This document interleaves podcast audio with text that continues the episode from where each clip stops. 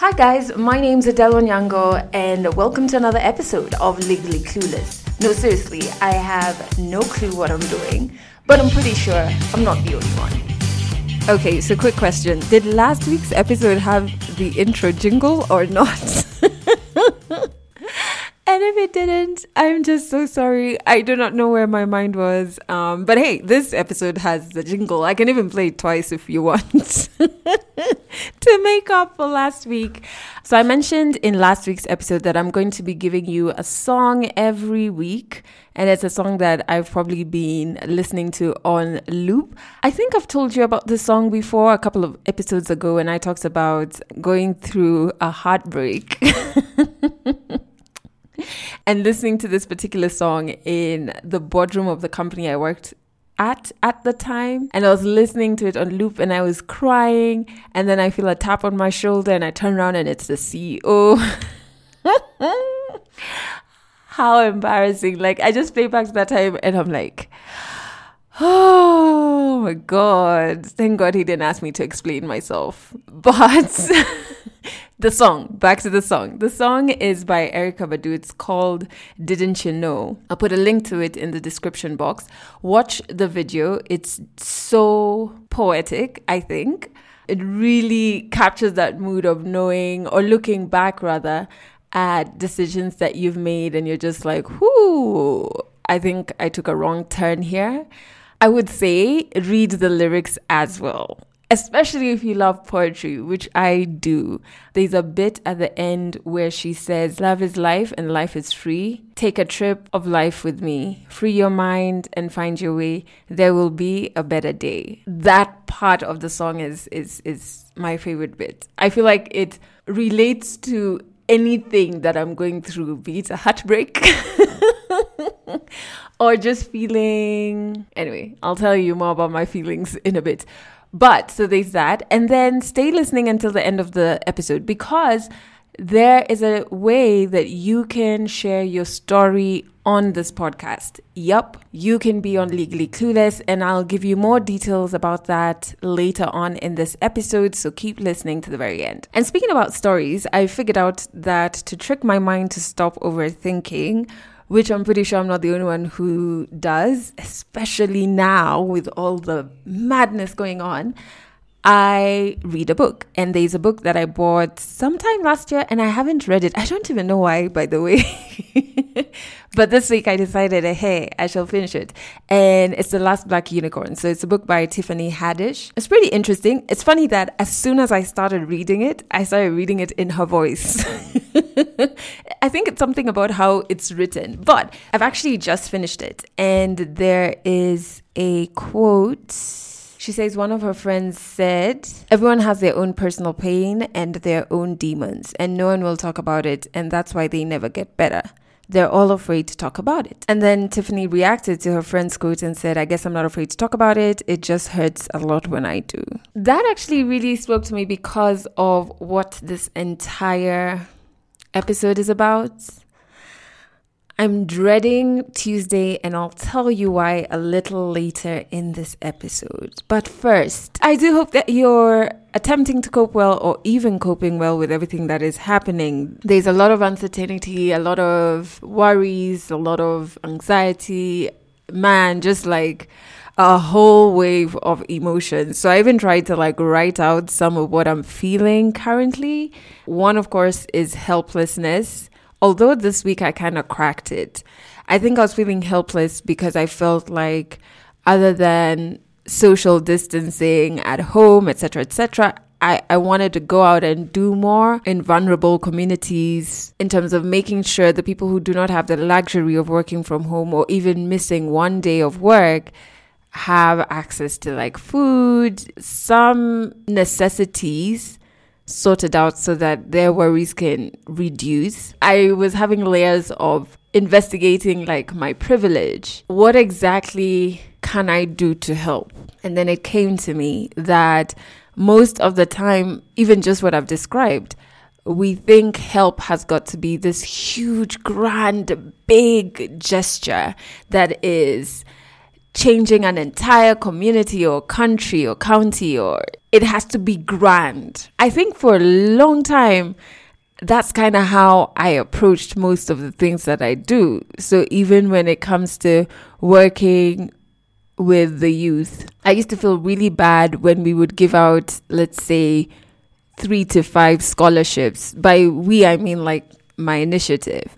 Because I was like, so we've only helped five people. What about all of the other young Africans or young Kenyans who I know would need this, I haven't done anything. So at that point, of course, I'm thinking that my impact has got to be this huge grand thing that all of a sudden sorts out all issues that young people are going through. I approach, say, wanting to help survivors of rape with the same thing, like where I'm like, ah, I need to get Safe 247's curriculum completely locked down so that I can help all survivors of rape. Sometimes it makes me very, I don't know, impatient with the process. So impatient with dotting all the I's and crossing all the T's, which is what the psychologists are doing. I'm like, we need to do it now. We need to do it now and solve it for all the hundreds and thousands of, of survivors globally, even. And guys, when you focus on this big grand gesture, I'm not saying it's not achievable. It is, but it takes time and it takes a lot of effort. And sometimes you feel guilty if it takes too long. You feel worthless and helpless when it takes too long. So it dawned on me that huge change can happen as a collective of like things that we do that we deem to be small but are actually very impactful and very powerful. And it's things that we can do within our spheres of influence, everyday influence.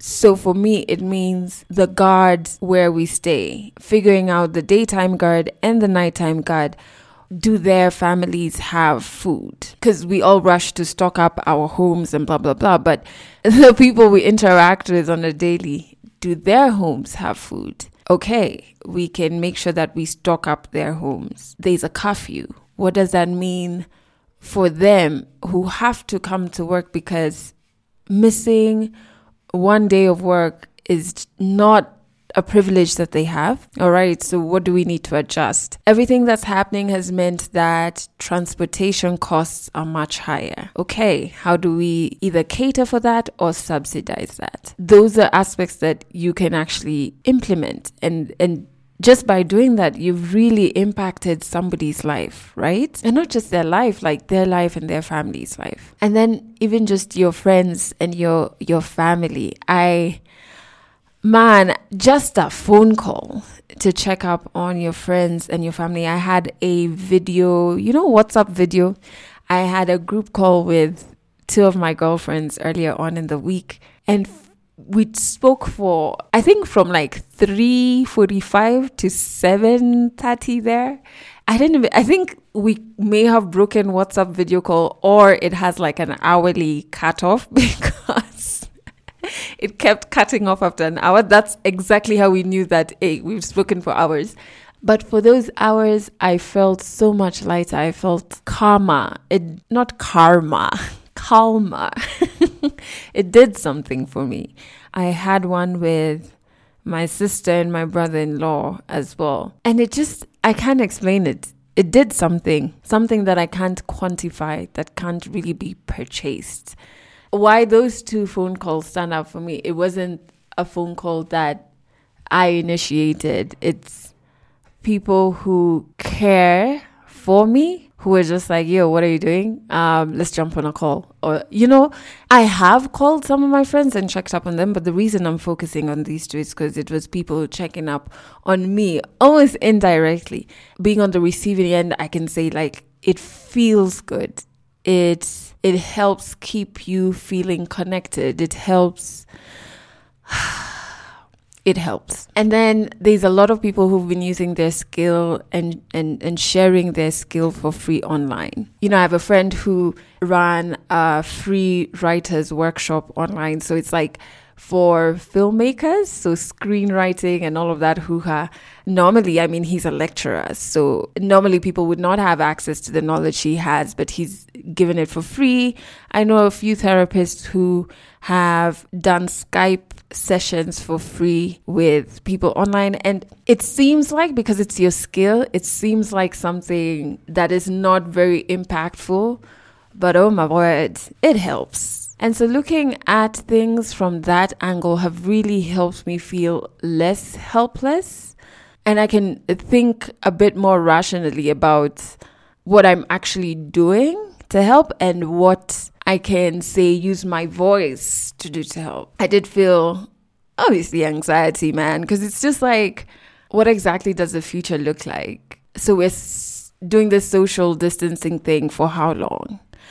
What is impact on the economy going to have on my industry and my craft and my livelihood? what impact is it going to have on the livelihood of the people that I care about and interact with, you know? Um, so I've been very anxious about that. And the worst thing about that one is like, I don't even know how to sort out that one, you know? I am feeling a bit of guilt because I'm working obviously from home and I'm like, people the world over, their lives have been disrupted. Some people have lost their loved ones, and I'm working. I don't know, I feel a bit guilty over that. Please ignore the kids screaming in the background. My neighbor's child. and by the way, nothing is happening to this kid.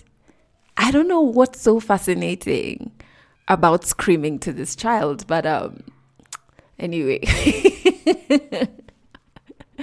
if you hear him in the background, please just nobody's getting beaten or slaughtered or anything. This kid just derives pleasure from screaming. So back to guilt. I feel guilty sometimes for sharing anything to do with corona because on social media I stumble on some things, especially on Twitter, in the news updates, or people doing like their commentaries and their opinion pieces on on everything that's happening. And sometimes I read them and I, I learn something, which is great. And sometimes I find them extremely triggering. It just depends on where I am at and what the content is, right? And so when I share it, I'm just like, oh my God, I hope what I'm putting out there is not triggering to somebody who is just going about their day and then interacted with this thing. And then, because, you know, if you're not in Kenya, the government implemented a curfew. So it's a 7 p.m. to 5 a.m. curfew. The enforcement of the curfew is a big issue because they called in security personnel, so GSU, cops across the country. Because of the nature of people's jobs and because of the changes in transportation, there are people who cannot, as I said, work from home or stay home. That's a privilege. There are people who have to go to work every day. There are people whose employers did not let them leave the office or their workplace in time to be able to get home before the curfew started. There are people who use the means of transport that have been impacted. So there are fewer, I don't want to call them matatus public transportation because they're really not if you think about it. They're private. But there are fewer matatus to begin with. The fares have been hiked. So there are people who can't afford it and are walking, which means getting home before the curfew becomes very tricky. The police decided to use force in some areas, like beating up people and blah, blah, blah, blah. It just really takes me off. And there were people who were justifying police brutality, which is just absurd to me because they're there to protect the citizens, the Kenyans, and they should understand nobody wants to be out when there's a pandemic. So if they're out, chances are they really don't have a choice. So I'm not sure what violence does in this situation. But there were people who online were saying, you know, it's justified if you don't beat Kenyans, they don't understand things. And I was just like, what is this nonsense? So I spoke up about it on Twitter. And then my mentions just went to the ghetto. And I was like, this is why I just don't like the spaceman because then you get insulted. so I was feeling like, now why did I even open my mouth? like, why did I talk about this? Obviously, emotions are high, but the trolls, even during Corona, the trolls are alive and kicking, you guys. Like, you'd think that, you know, they would take some time out. Ah, they're also working from home and working very hard. You know, in the last episode, Wangoi, who's a clinical psychologist, said we really have to be cautious about what we read, what we expose ourselves to. And so I've been trying to do that. Turn off my phone. I've actually turned off my phone in some instances. But I, I also feel like I'm actually not I'm not okay. I'm not okay right now because of the uncertainty in the world and because this Tuesday um, marks eight years since my mom died. My mom died 2012, 31st March. It was a Saturday. Such a nonsense day. I don't know why it's hitting me harder this year. I don't know if it's um that I'm already oh, emotionally whew, I don't have a word for that, so I'm just gonna say because of everything that's happening. So I'm it's found me in a very emotional space. I don't know if it's that, but I definitely know it's hitting me harder than normal and I know I'm not okay. You know, yesterday my husband, I guess he just has been noticing that I'm not okay. he asked me, Are you okay? And I said no. And then he asked me, What hurts? Is it your brain, your mind, your hand? Because my hand is a whole other situation right now. Or is it your body? And I said, It's everything. And so for the past two nights, I've been waking up at 4 a.m. without fail 4 a.m. on the dot, first thought I have is my mom. I don't understand it. I've, I've never experienced, I told you guys, me, insomnia or lack of sleep is not something I experience. If anything, oversleeping is what's an indication to me that something is wrong. So this is new. This is very, very new.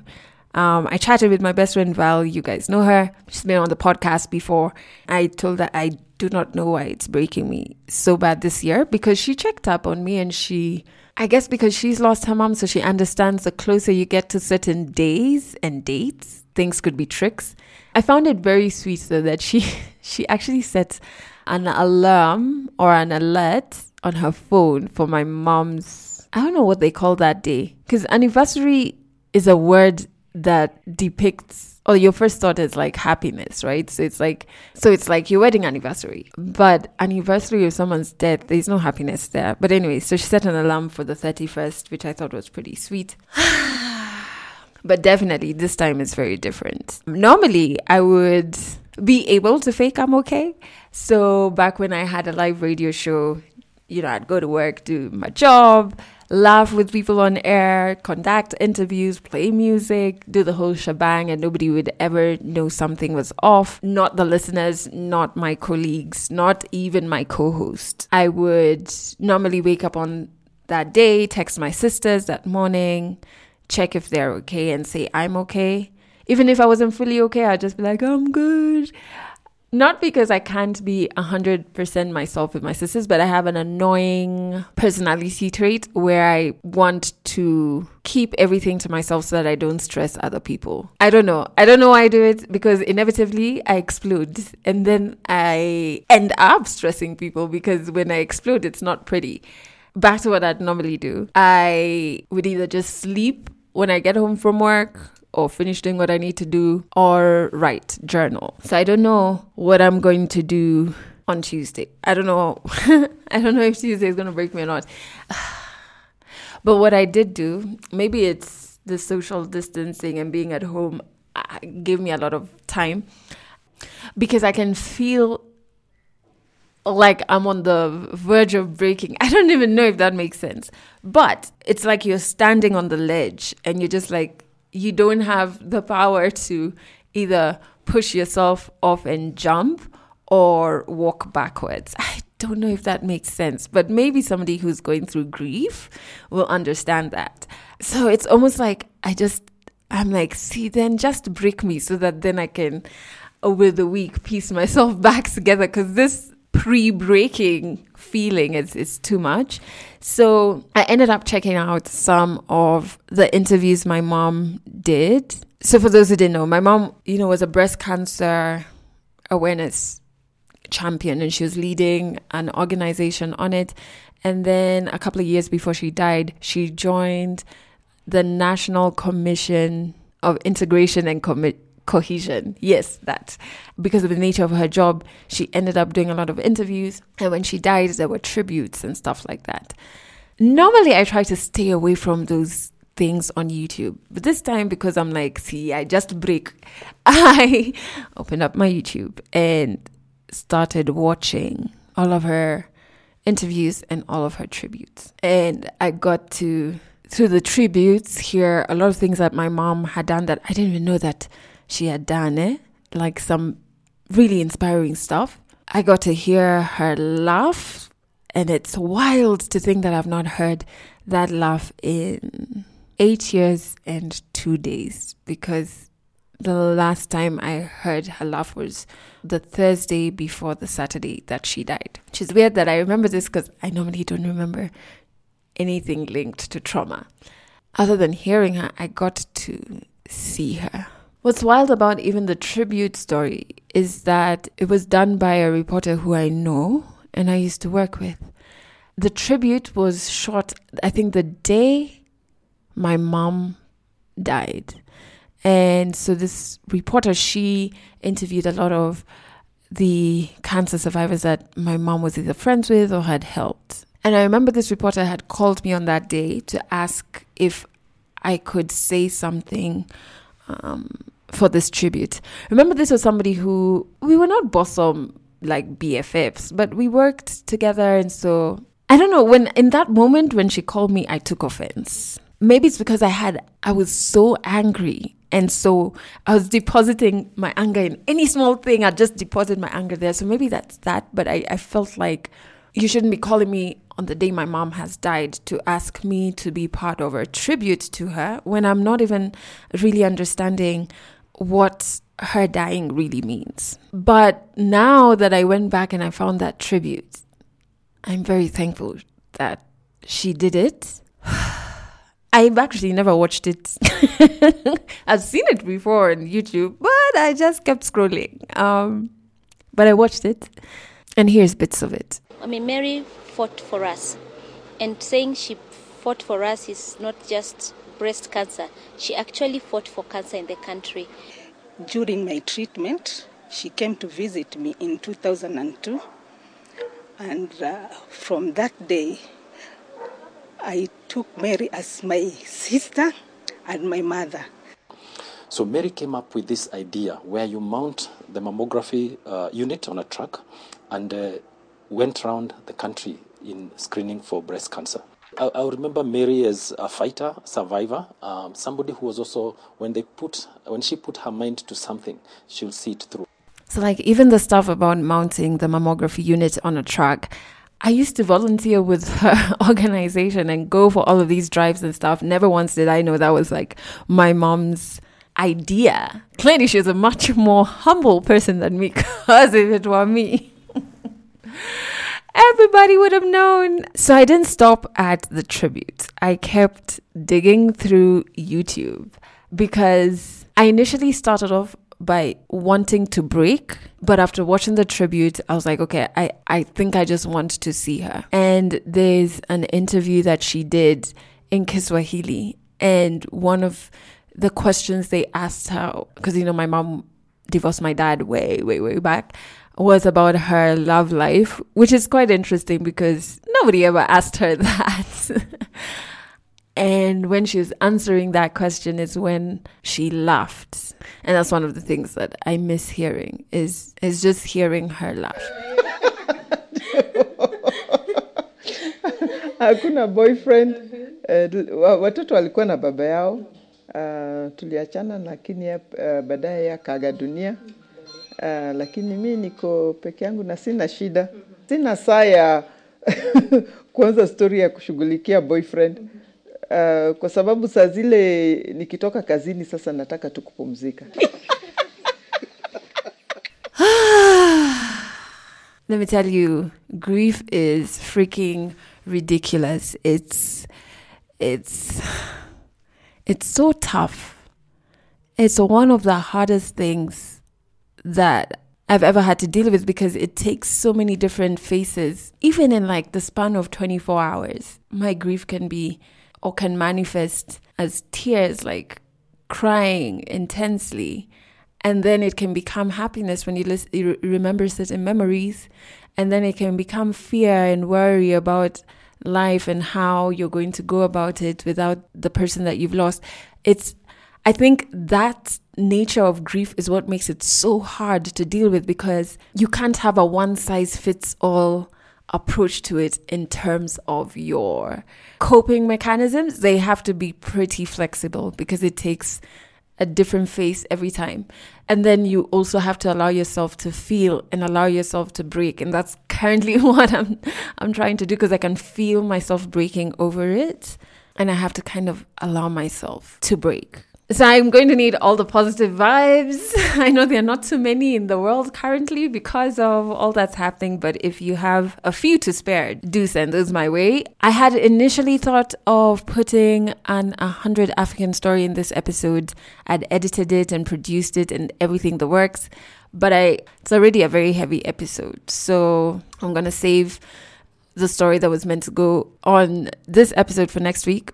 So, I do have an announcement. I was meant to make this announcement right after the podcast turned one, but then Corona happened. Via the podcast hotline number, you can actually get featured on Legally Clueless. If you feel you have a story to share, which I know you do because I see all of the very many DMs. all you have to do is record uh, one minute or so audio notes. You can record it on WhatsApp and send it to me via the podcast hotline number. Basically, just telling me what story you want to share. Remember, it has to be something that you have either experienced or witnessed. And then what I will do is I'll send you some story prompts to help you unpack the story further. And then we will set up a Skype call where I can record you to feature you on Legally Clueless.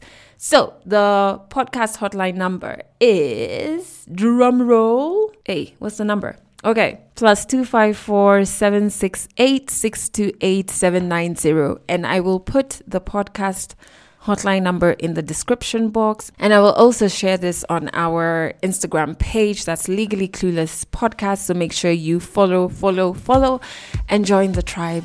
And yeah, I'm just sending you peace, peace of mind, peace of body, peace of soul. And that's it for this episode of Legally Clueless. You can share this podcast with your friends. You can keep it for yourself. I'm not judging. Just make sure you're here next week for the next episode.